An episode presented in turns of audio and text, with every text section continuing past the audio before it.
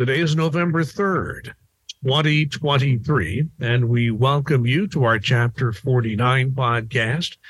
Uh, we've been out of commission for a while. We've uh, not been around for a couple of weeks. Uh, in fact, uh, even when we were back three weeks ago, we were uh, minus our video version. It was a technical situation with me, but uh, that's all been rectified. And uh, we are all back together again. Of course, the Chapter 49 podcast. Chapter 49 represents most IRS employees in the state of Indiana, but we are I've always been a little bit surprised that this podcast has reached national proportions. We're always thankful for people that think they can get something out of our podcast and our discussion. Uh, I'm Larry Lannan. I'm a, a retiree and uh, also a communications volunteer with Chapter 49. So we welcome once again our chapter president, Duncan Giles. Welcome back, Duncan. Thanks, Larry. It's always good to be here. So, as we are both here today, I just want to say one thing we can say, having been gone a couple of weeks, and uh, now this being uh, November third, is that you and I have have uh, survived Halloween. I no longer have small children. I do have grandkids, but they live in another state, so I got to see their costumes. But Duncan, tell us about your Halloween costume. uh, this is one I've had for a couple of years, and uh, my wife really wanted me to do it. She had not done a whole lot of passing out of Halloween candy, so I brought uh, the Captain America costume out of mothballs to uh, to wear on Halloween, and actually, it's quite fun. Uh, the little ones, especially the little boys, and even some of the big boys, were getting you know you're getting cap you're getting candy from Captain America. Uh, they really liked it. The uh, couple of police officers in our neighborhood who were driving by saw me outside and they were waving and I was waving at them. That's right. They were maybe calling you in to help out. You know, you are, after all, Captain America. See, I thought I thought you were going to tell me is you're one of these adult guys that goes trick or treating in the neighborhood, and, and, you know, but you didn't do that. Thank goodness. No, I, I, no, I did not. I was helping hand out and uh, just wanted to see the look on the little kids' faces, and it was it was a lot of fun for that. And if anybody follows Duncan Giles on social media, you can see a picture of himself and Kim in their outfits. So uh, I'm sure that will be a rush now to look up Duncan Giles, right, on the Facebook. Anyway. Slow meander, maybe for a few. meandering is okay. Nothing good. Nothing wrong with meandering. Well, uh, we're glad to have you back, Duncan. Everybody's uh, relatively healthy now. And now I would like to get to our podcast, which is going to have a number of issues. We, since we've been away for a couple of weeks, there's even more to talk about. The most important thing is the state of the budget, the budget of the IRS and the federal government in general. Um, I think that what we need to keep in mind is that there's some very strange things happening in the House of Representatives.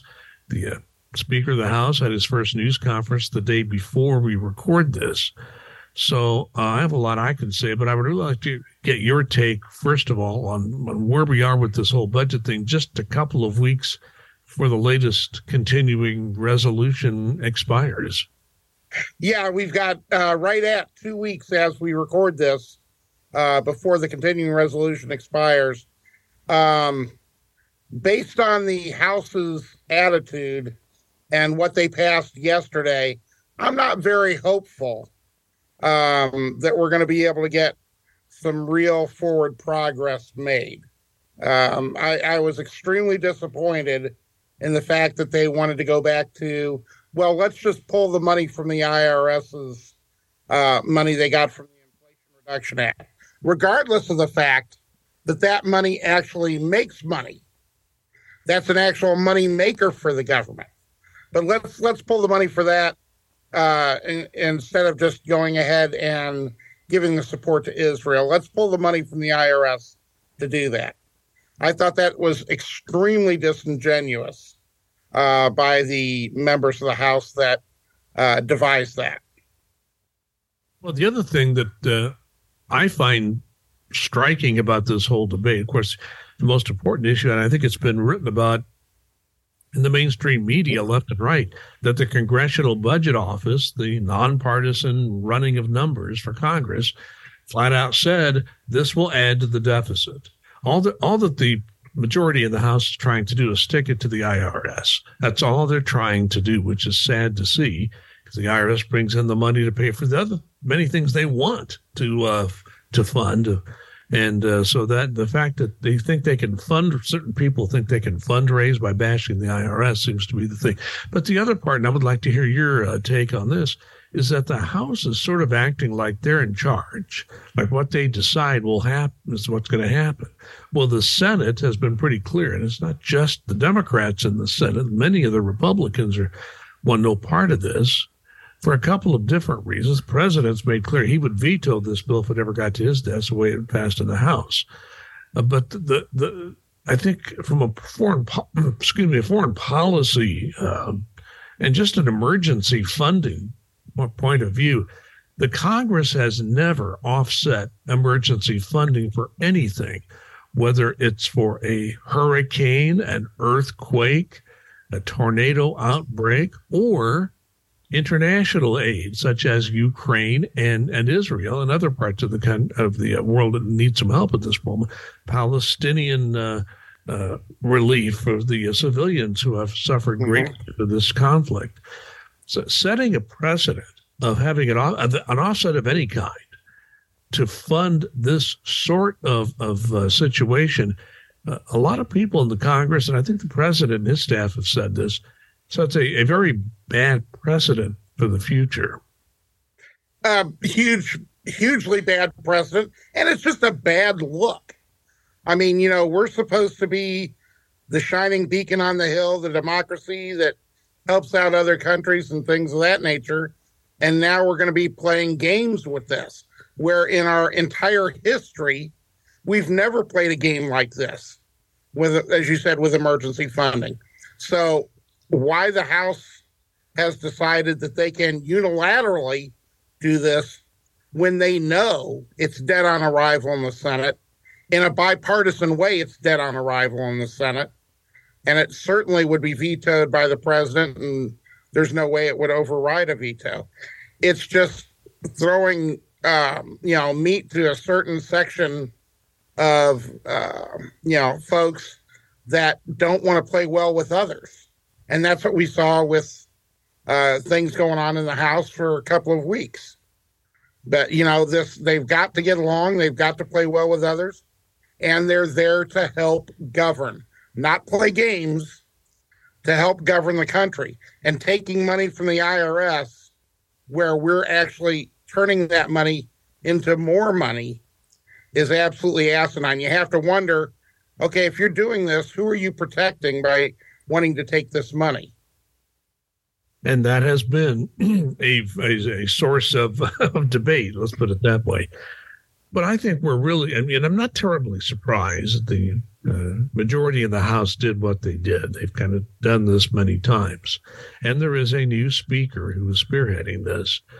So I, I think the real test, and Duncan, I want to get your take on this because the way I see this is not necessarily what happens now, because the Senate and the president will weigh in on this, and there will have to be a deal made in the end you know, we need a continuing resolution. I think the speaker had a press conference again the day before we record this, where he said that uh, it may take until January to get all the funding bills done, which may be correct.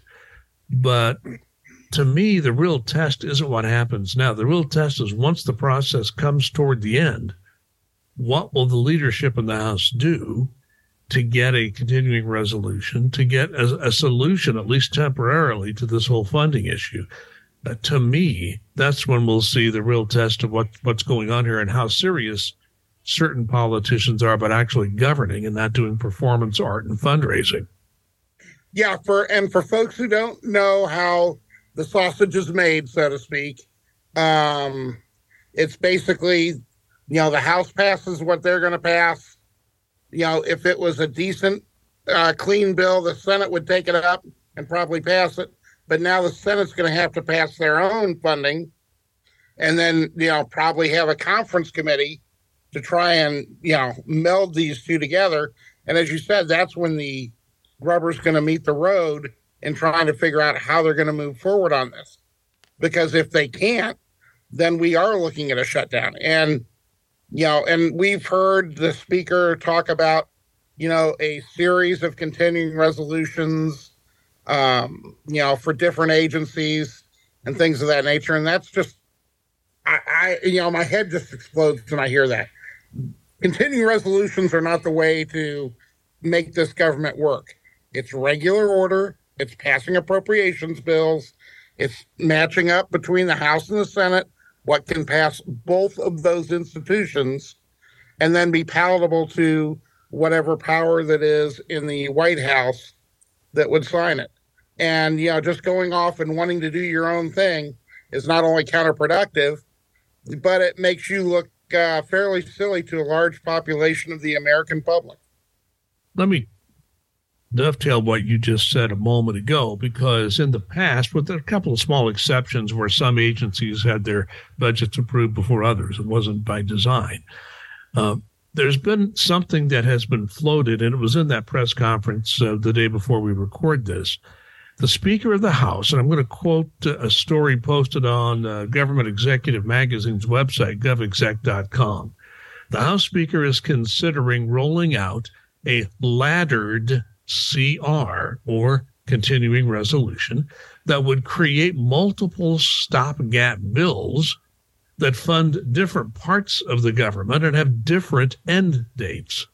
Now, rather than the normal tact of keeping all agencies afloat under one short term spending bill, the measures would be more narrowly focused and set up unique deadlines for each bill. And I'll end the quote there from the story. Uh, it's pretty clear that the aim of the House, and they're not giving us any details about how this would work. They're, this is what we know, right? What I just read to you.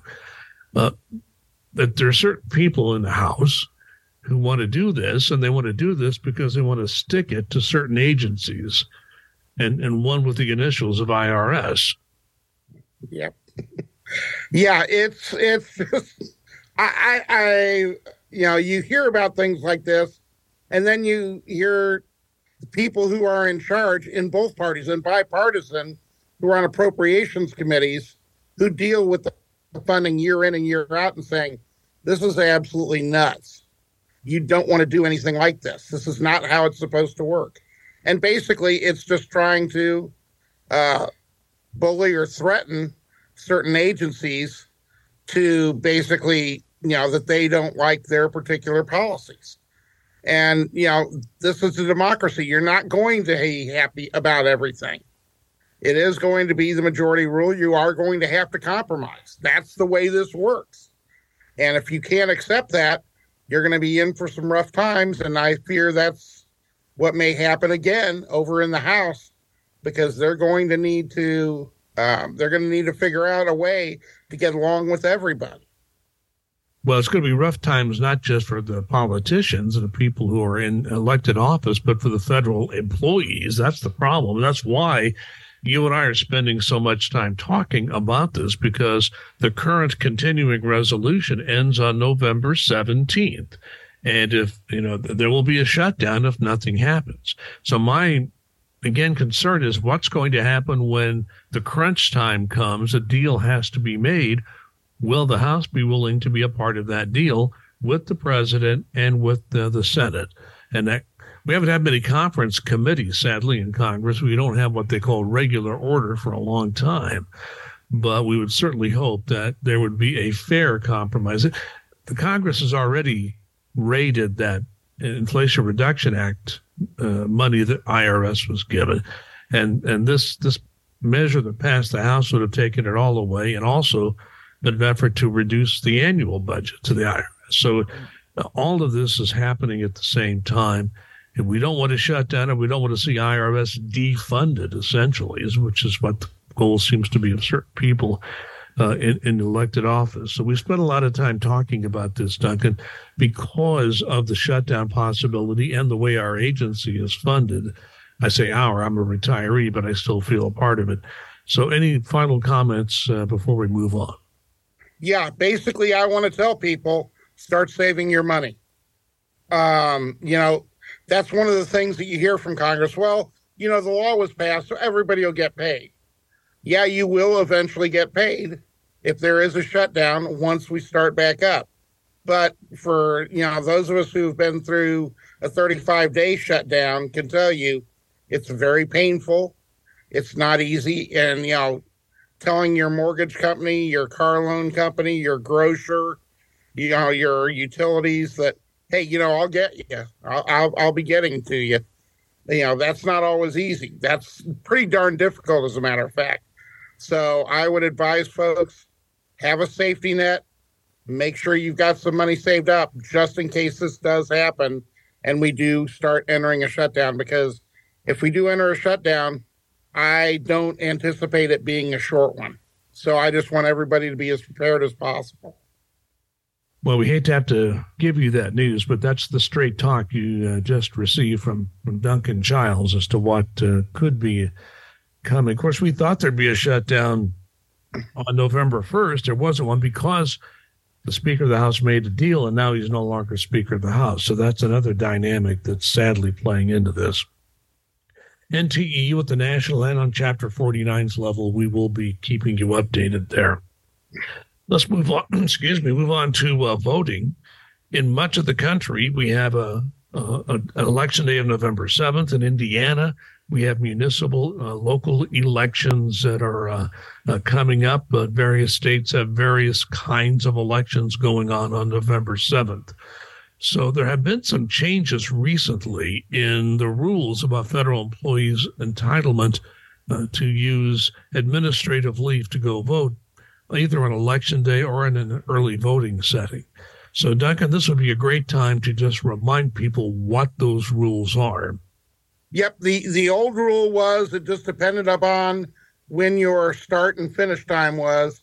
If you had either three hours before or three hours after uh, the starter end of your tour, you didn't receive any administrative time. So if you had a nine o'clock start time, a.m. start time and your polls ran from six to six, as they did in Indiana, and that's where I'm specifically talking today about. But it it you know varies wildly across the country. Um, then you wouldn't have gotten any. You know, if you had if you had an eight a.m. to uh, four forty five, you could have gotten an hour and fifteen minutes. You're an hour of you know administrative time. Well, National NTEU and IRS signed an agreement uh, last year, late last year, that basically gives up to four hours, up to four hours for voting. Now, what people are going to sit there and say is, oh, I get four hours to vote. No. You get your travel time to the poll, you get your travel time from the polls back to your worker residence, and the amount of time that you're actually in line and having to vote.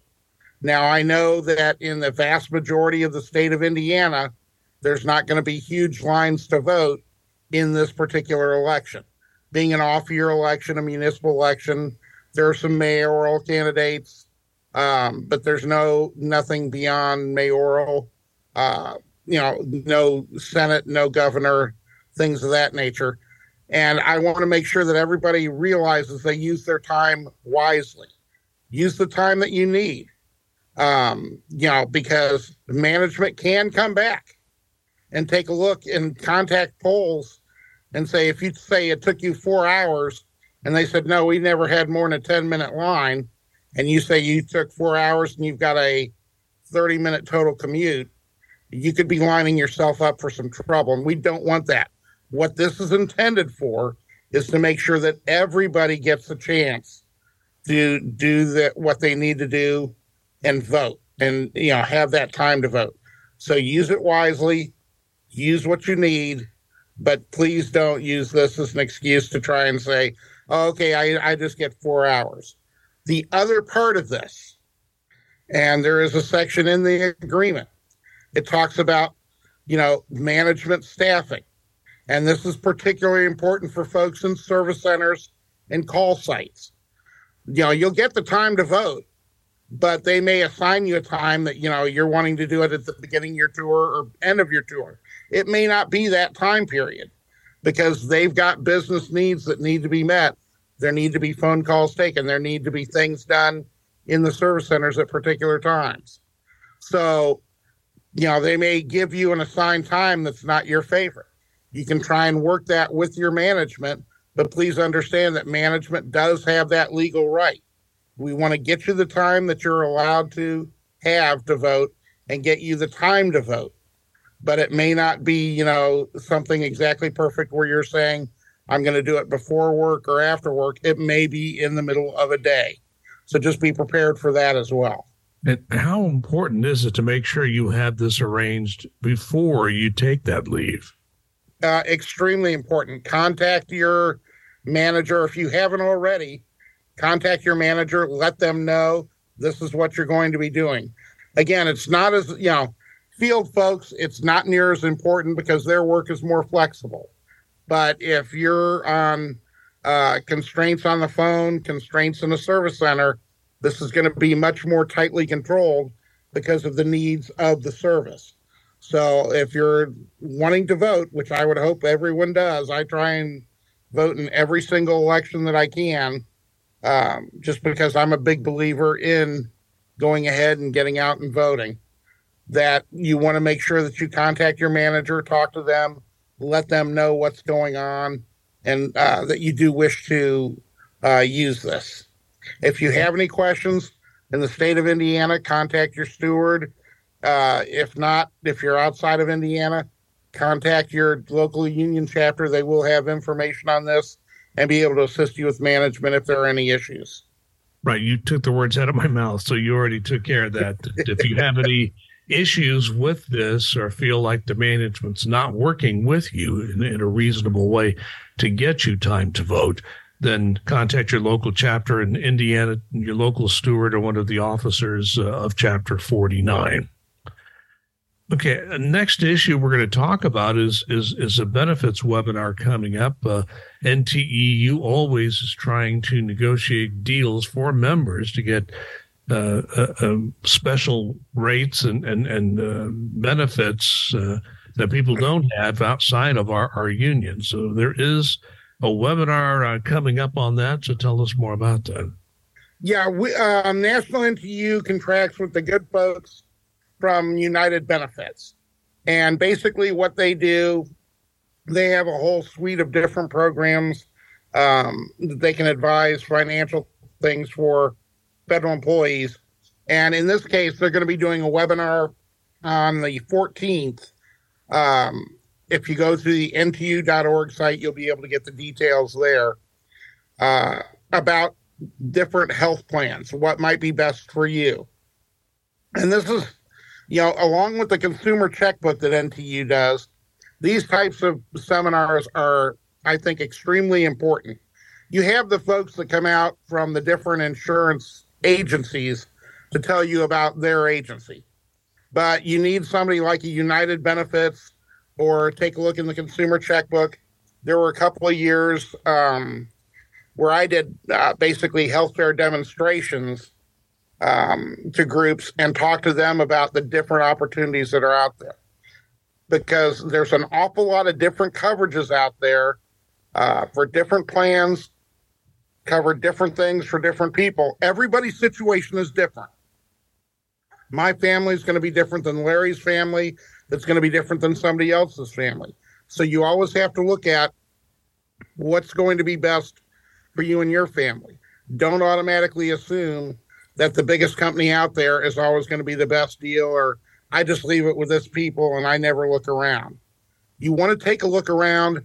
You can save yourself some money you can still get the coverage you need and you know make sure that you get the important things you need having time to contact your doctor make sure that they take the coverage that sort of thing so these types of webinars i think are very valuable to our members to take a look at so uh, duncan finally our final uh, regular issue here is uh, the state of telework and hoteling hoteling is essentially desk sharing telework, of course, is working at home or, or a third location away from uh, your office. Uh, there seems there seem to always be some developments on this front. What's the latest? Yeah, you know, you're seeing a lot of pushback in uh, in the news, whether it's private or public, about okay, we want to bring people back to the office. We want to bring people back to the office, and you know, and I understand where a lot of that is coming from, but the, you can't put this genie back in the bottle.